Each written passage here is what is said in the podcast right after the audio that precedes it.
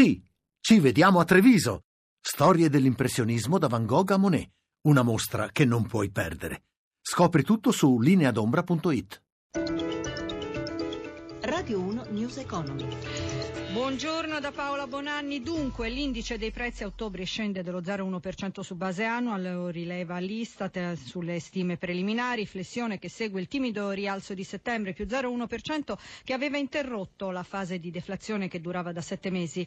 E sul mese l'inflazione a ottobre resta ferma, registrando una variazione zero, mentre i beni energetici continuano anche se lievemente a determinare la flessione tendenziale dell'indice generale, spiega l'Istat. I prezzi dei beni alimentari per la cura della casa e della persona segnano una diminuzione dello 0,3% su base annua ed è deflazione per il carrello della spesa. Sono le 11.32 per gli aggiornamenti sull'andamento delle borse da Milano Marzio Quaglino.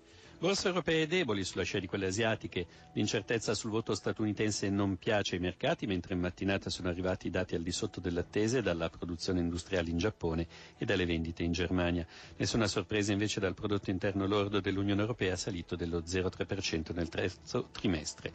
Così ora Londra, Parigi e Francoforte perdono al di sotto del mezzo punto percentuale, Milano va peggio, meno 0,79%, con le vendite tornate sul Monte dei Paschi che dopo alcune sospensioni per eccesso di ribasso cedo era il 6,74% e trascina a ribasso anche gli altri titoli bancari di Piazza Affari.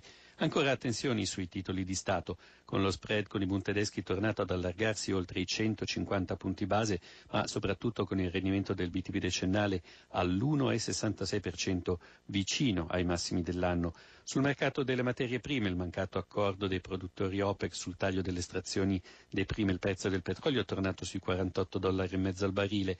Infine, tra le valute, euro in lieve calo sul dollaro con il cambio quota 1,0921.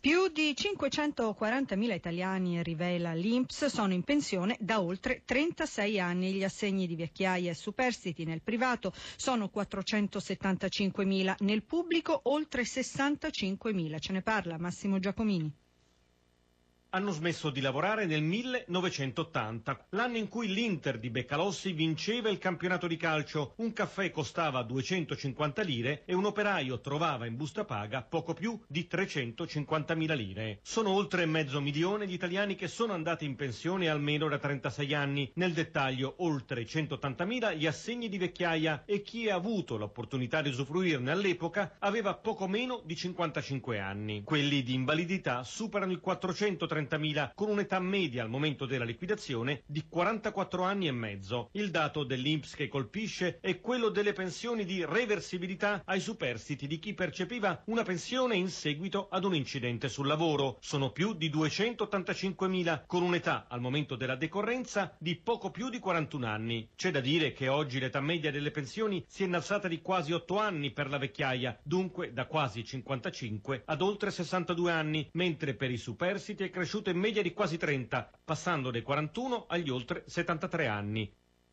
Cinque anni fa Mario Draghi si insediava al vertice della BCE. L'ex governatore della Banca d'Italia ha attraversato anni difficili per l'economia europea e per la moneta unica, con la crisi del debito, tra le critiche dei falchi tedeschi e decisioni delicate come il lancio del quantitative easing. Sentiamo Luigi Massi.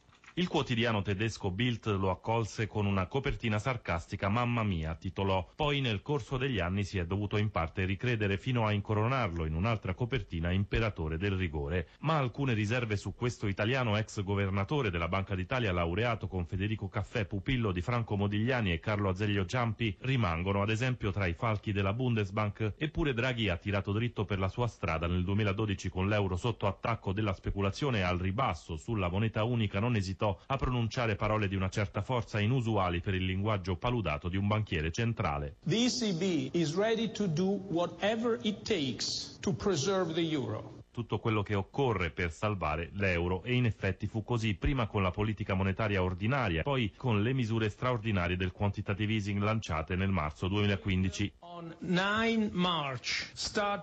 Oggi con l'economia europea in moderata ripresa i problemi sono altri, come riportare l'inflazione verso il 2% e le critiche di segno opposto. I tassi troppo bassi, dicono i tedeschi, erodono i profitti delle banche e favoriscono i paesi con alto debito. Ma Draghi non è stato per niente tenero neanche su questi aspetti aspetti in mille occasioni ricordando anche al suo paese che il debito va ridotto e le riforme spettano ai governi, non alla BCE.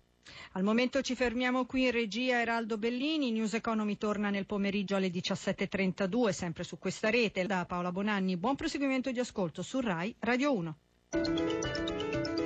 Radio 1 News Economy.